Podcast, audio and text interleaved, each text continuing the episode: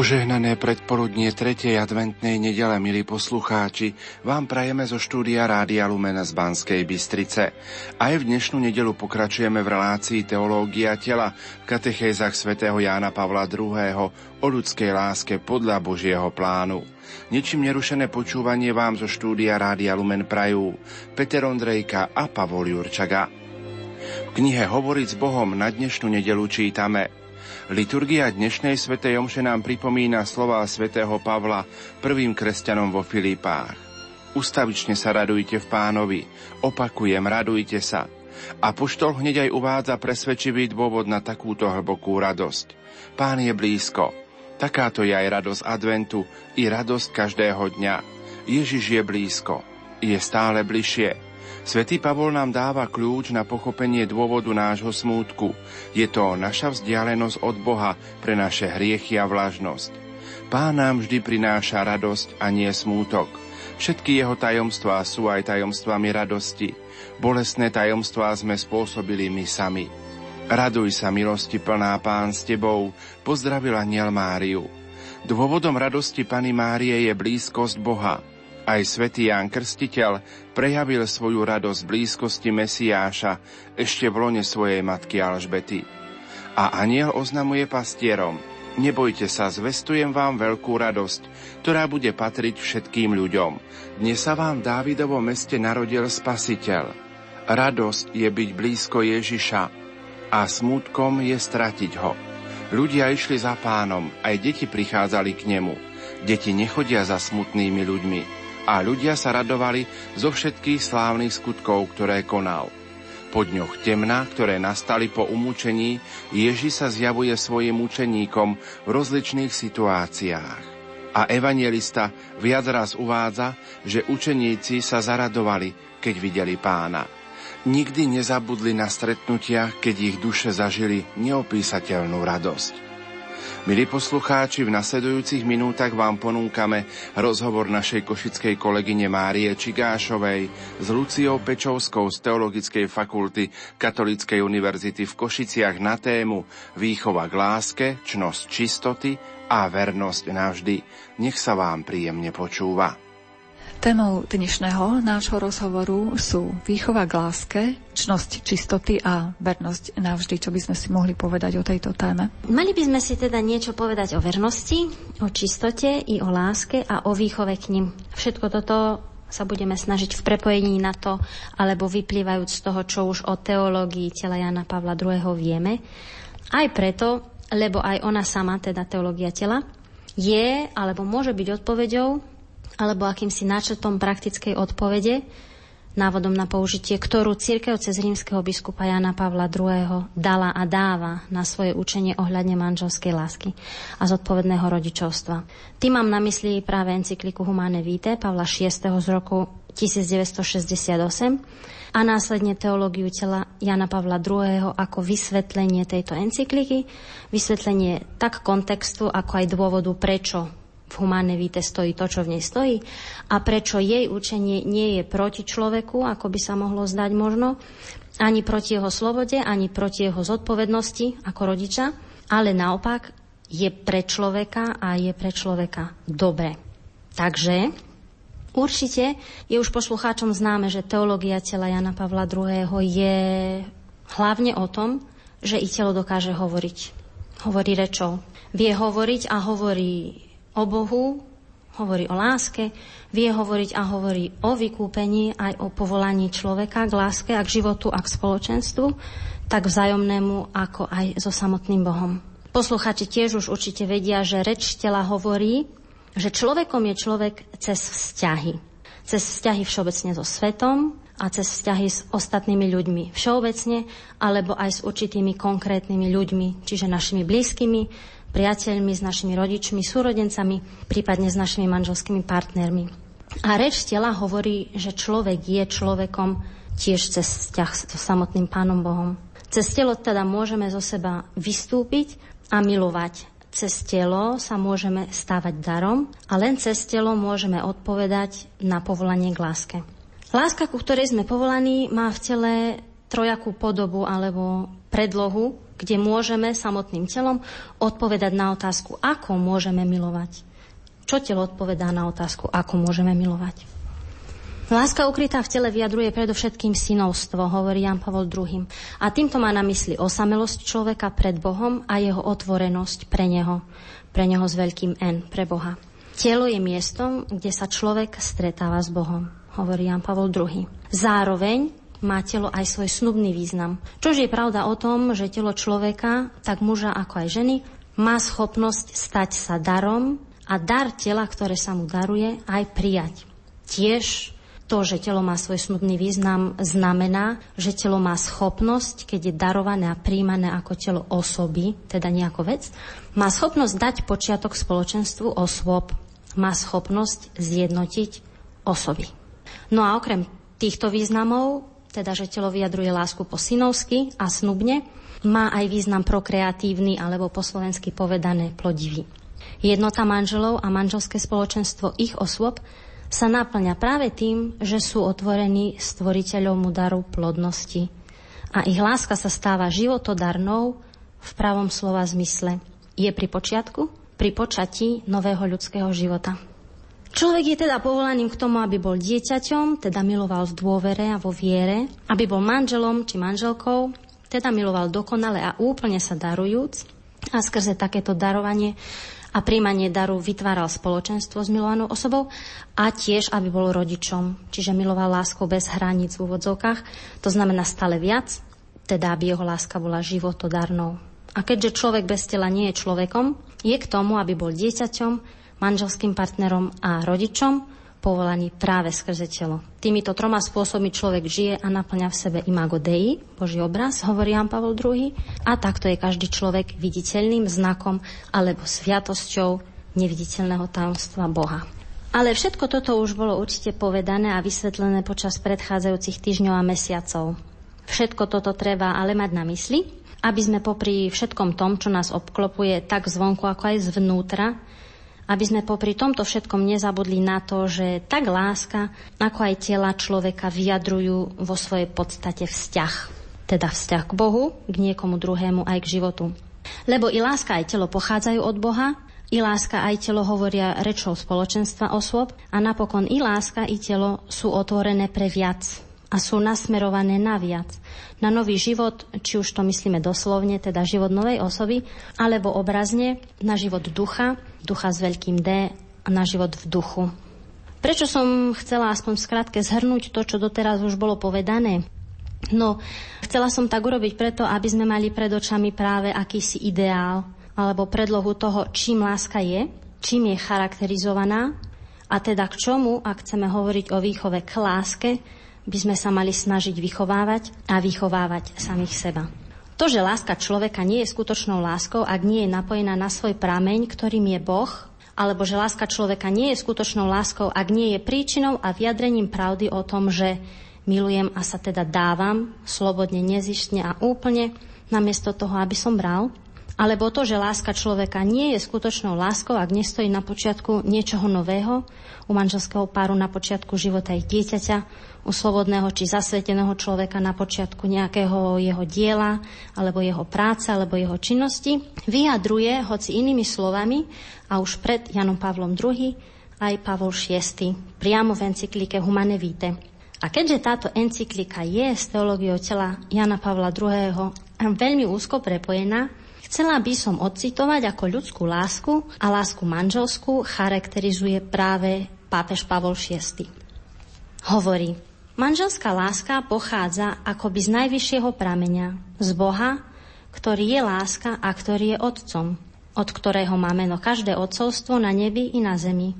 Boh stvoriteľ ustanovil manželstvo s tým úmyslom, aby v ľuďoch uskutočnil plán svojej lásky – preto manželia vzájomným dávaním sa, ktoré je im vlastné a výlučné, usilujú sa o spoločenstvo osôb, a teda aby spolupracovali s Bohom pri plodení a výchove nových bytostí. To stojí v Humane Víte číslo 8. V Humane Víte číslo 9 Pavol VI pokračuje. Manželská láska má tiež svoje vlastné známky a požiadavky. Je to predovšetkým úplne ľudská láska, čiže zmyslová a duchovná, ale aj, a to najmä, je to úkon slobodnej vôle, Ďalej ide o úplnú lásku, čiže o osobitnú formu osobného priateľstva, v ktorom sa manželia medzi sebou so všetkým veľkodušne delia, nepripúšťajú nespravodlivé výnimky a nesledujú sebecké výhody. Okrem toho je manželská láska verná a výlučná. A hoci vernosť je niekedy spojená s ťažkosťami, predsa nik nemôže vážne tvrdiť, že je nemožná. Napokon táto láska je plodná, pretože sa neobmedzuje len na manželské spoločenstvo samo, ale smeruje k vzbudzovaniu nových životov. Toto všetko je pravda. Myslíte, že je? To, čo ste teda nám povedali, nám môže síce pripadať ako pekná, ale takmer v praxi nereálna vec. Môže sa nám zdať, že žiť pravdu o láske v takomto zmysle sa dnes azda ani nedá povedia si možno niektorí naši poslucháči. Je teda možné žiť lásku tak, ako o nej hovorí Jan Pavol II, alebo pred ním Pavol VI hovoril, alebo vôbec tak, ako o nej hovorí církev a jej učenie? Takáto otázka je veľmi dobrá otázka a je aj veľmi dôležitá a vážna.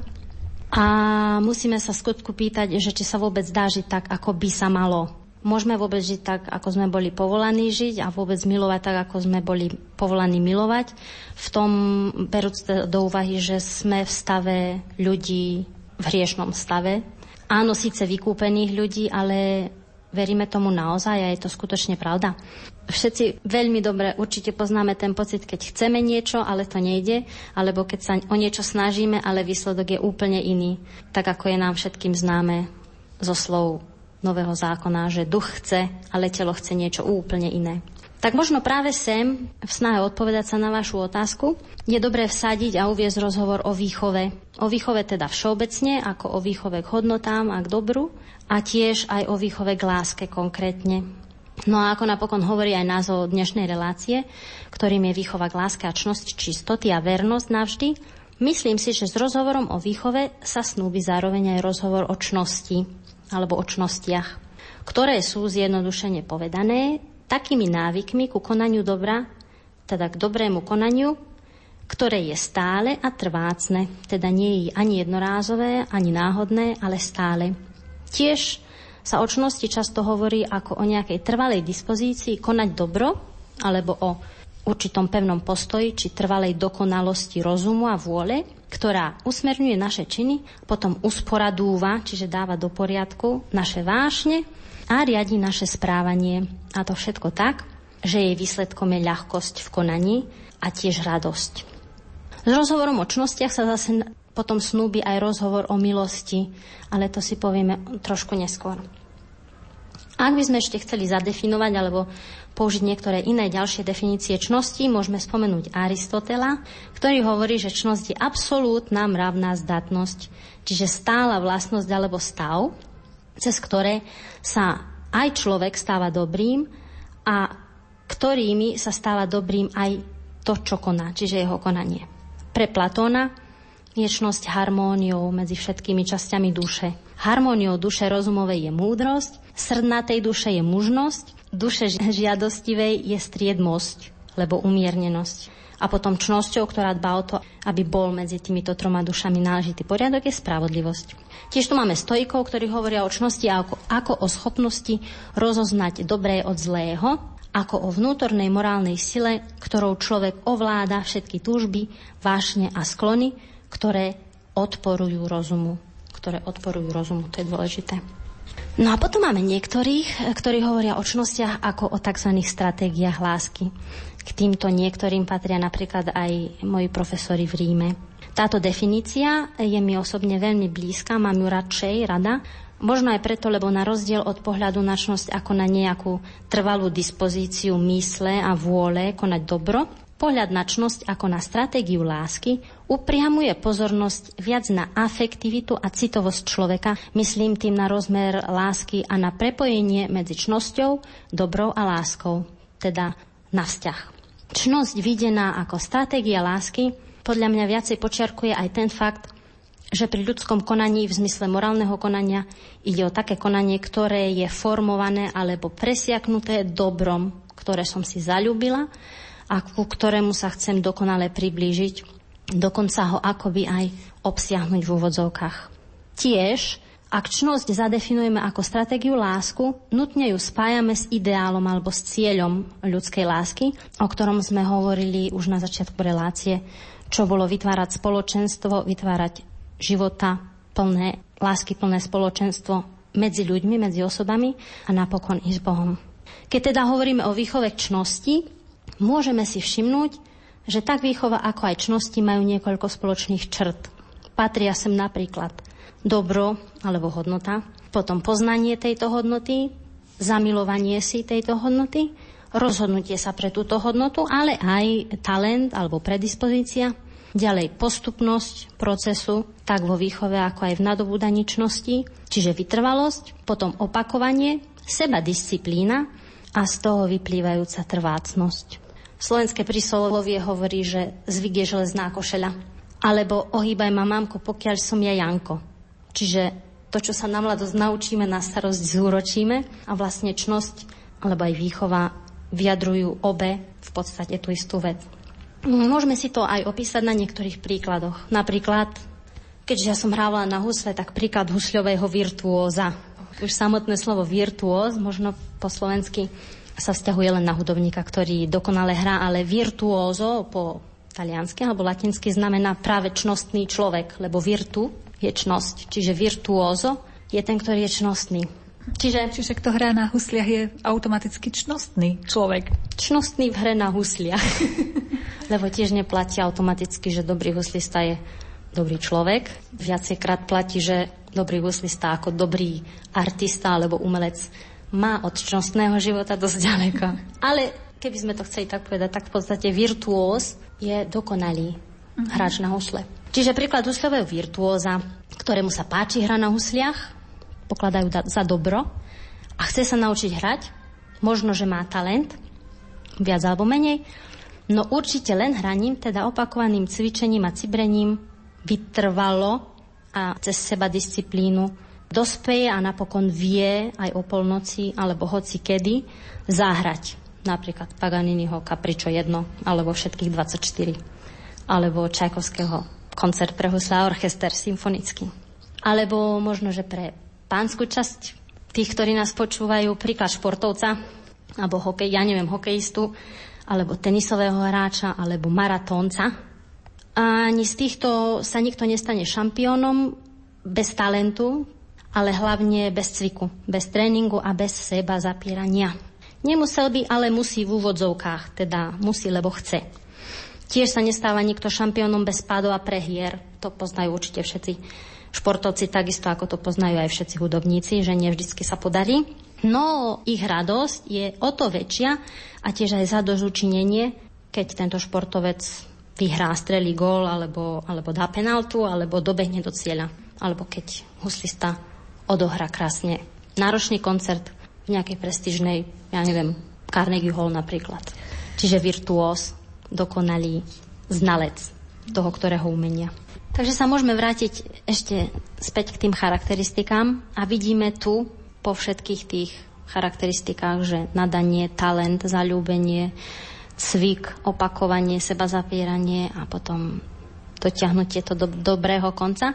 Vidíme tu aj moment spokojnosti, radosti a šťastia, dobrého pocitu alebo naplnenia. Je to dôležitý moment hlavne vtedy, keď sa možno hovorí o čnostiach ako o niečom suchom alebo nezáživnom, sivom, depresívnom, dokonca represívnom, čo robí, alebo by malo robiť zo života nás, kresťanov, v podstate veľmi smutný život. Ale nie, je to pravda, lebo výsledok tak čnostného konania a života, ako aj majstrovského alebo virtuózneho hrania, kto to pozná vie, respektíve dobrej výchovy je radosť a šťastie.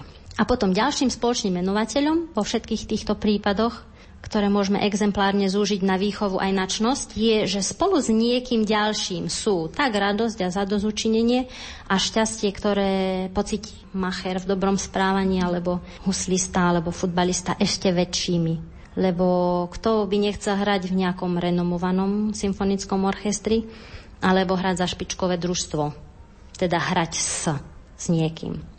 Tu teda presvítá opäť v pozadí ono prepojenie na ideál, ktorým, ako sme si už povedali, je to, že chceme milovať darujúca, že chceme milovať životodárne alebo plodne a že chceme dosiahnuť takto milujúc Boha, ktorý sám je láskou. Existuje totiž aj priamy vzťah medzi čnosťou a darom Ducha Svetého, respektíve životom podľa ducha. A preto už teraz je možno vhodné naznačiť, že plnosť čnosti, respektíve plnosť človeka ako osoby, sa dosahuje v spoločenstve s duchom. Vo vzťahu k čistote a k výchove k nej, mysliac na tému našej relácie dnešnej.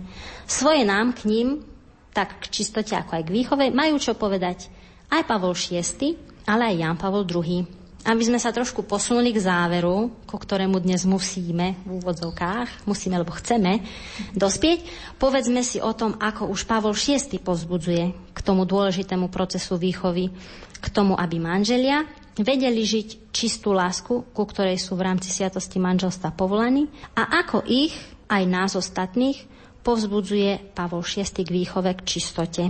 A potom by sme si povedali, čo to o tom, čo čistotou podľa Jana Pavla II. je a ako nám ona, teda čistota, môže pomôcť a aj pomáha k tomu, aby sme my všeobecne, ale manželia konkrétne, mohli žiť životom podľa ducha. Teda, Pavol VI v encyklike Humane Vitae, v tretej časti tejto encykliky, hovorí nielen ako učiteľ alebo rímsky biskup, ale aj ako otec. Ubezpečuje kresťanských manželov o tom, že Boží zákon, hoci vôbec nie je ľahký a nie bez námahy, ale naopak častokrát len cestou veľkého predsavzatia a pevného predsavzatia a úsilia a vždy len s Božou pomocou možno zachovávať. A to cestou sebaovládania, ale aj ako prevencia cestou vytvárania takého ovzdušia, ktoré by bolo priaznivé pre čnosť čistoty. V čísle 21 Humane Vitae môžeme čítať. Správne a dôstojné regulovanie pôrodnosti vyžaduje od manželov, aby dôkladne poznali a vážili si pravé hodnoty života a rodiny a aby si navykli dokonale ovládať seba i svoje pudy. Ovládanie pudov rozumom a vôľou nepochybne vyžaduje askézu, táto disciplína, ktorá patrí k manželskej čistote, nielenže neškodí manželskej láske, ale naopak dáva jej vyššiu hodnotu. Hoci si vyžaduje neprestajné úsilie, predsa sa manželia vďaka jej vplyvu plne rozvíjajú a obohacujú. Ona, táto disciplína, prispieva k riešeniu iných problémov, podporuje starostlivosť o partnera a úctu k nemu, taktiež pomáha ovládať sebectvo a napokon rodičom dáva schopnosť hĺbšie a účinnejšie vplývať na výchovu detí. Vyzýva manželov, aby si vážili pravé hodnoty a navykli si dokonale ovládať seba, aby vedeli ovládať pudy rozumom a vôľou, čo nám pripomína to, o čom prednedávnom hovoril kolega Richard, keď hovoril o integrácii lásky v osobe, kde na tróne nemôže sedieť ani zmyslovosť, ani iba citovosť, ale má tam sedieť osoba, teda tá, v ktorej sú zintegrované pudy, rozum aj vôľa a napokon má na hlave diadém alebo korunu, čo znamená, že je nasmerovaná ešte ďalej. Transcenduje sa, je nasmerovaná na Boha. Milí poslucháči, v uplynulých minútach sme vám ponúkli rozhovor našej košickej kolegyne Márie Čigášovej s Luciou Pečovskou z Teologickej fakulty Katolíckej univerzity v Košiciach na tému Výchova k láske, čnosť čistoty a vernosť navždy. O týždeň v tejto téme budeme pokračovať. Požehnanú tretiu adventnú nedelu vám zo štúdia Rádia Lumen Prajú. Peter Ondrejka a Pavol Jurčaga.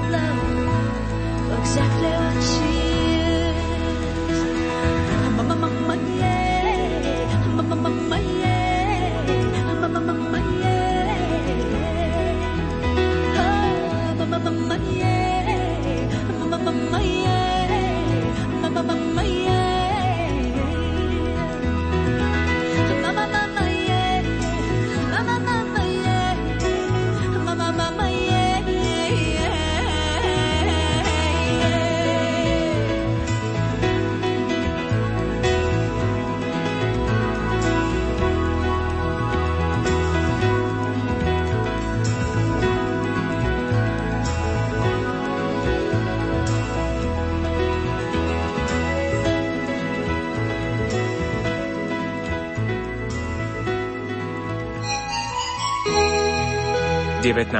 a 20. decembra sa prostredníctvom nášho vysielania stretneme na predvianočnej rozhlasovej duchovnej obnove s kapucínom Jánom Otrubom, hovorí sestra Alica z rodiny Nepoškvrnenej. Uistím vás, že sa máte na čo tešiť, ako otec Ján vo svojej skromnosti a jednoduchosti vie podávať Božie pravdy piatok a v sobotu začíname vždy o 18. hodine Svetovom show. Slovo má jezuita Páter Jozef Šupa. Vo vedomí, aké je dôležité obnovovať si srdce ducha a nežiť v duchovnom prázdne našej civilizácie, chcel by som vás znova všetkých pozvať k prežívaniu tohoročnej predvianočnej duchovnej obnovy, ktorú bude viesť Páter Jano Truba. Vo večernom programe od pol deviatej nebude chýbať eucharistická adorácia, úvahy na dané témy i kontakt s vami, milí priatelia. Prázdno je Bože, chýbaš nám. Prázdno je všade tu i tam. Buď Bože, maj nás trochu rád. Keby si nebol pod i nad, vo vnútri veci okolo, všetko, čo je, by nebolo. Prežite požehnaný čas prípravy na Vianoce v našej spoločnosti.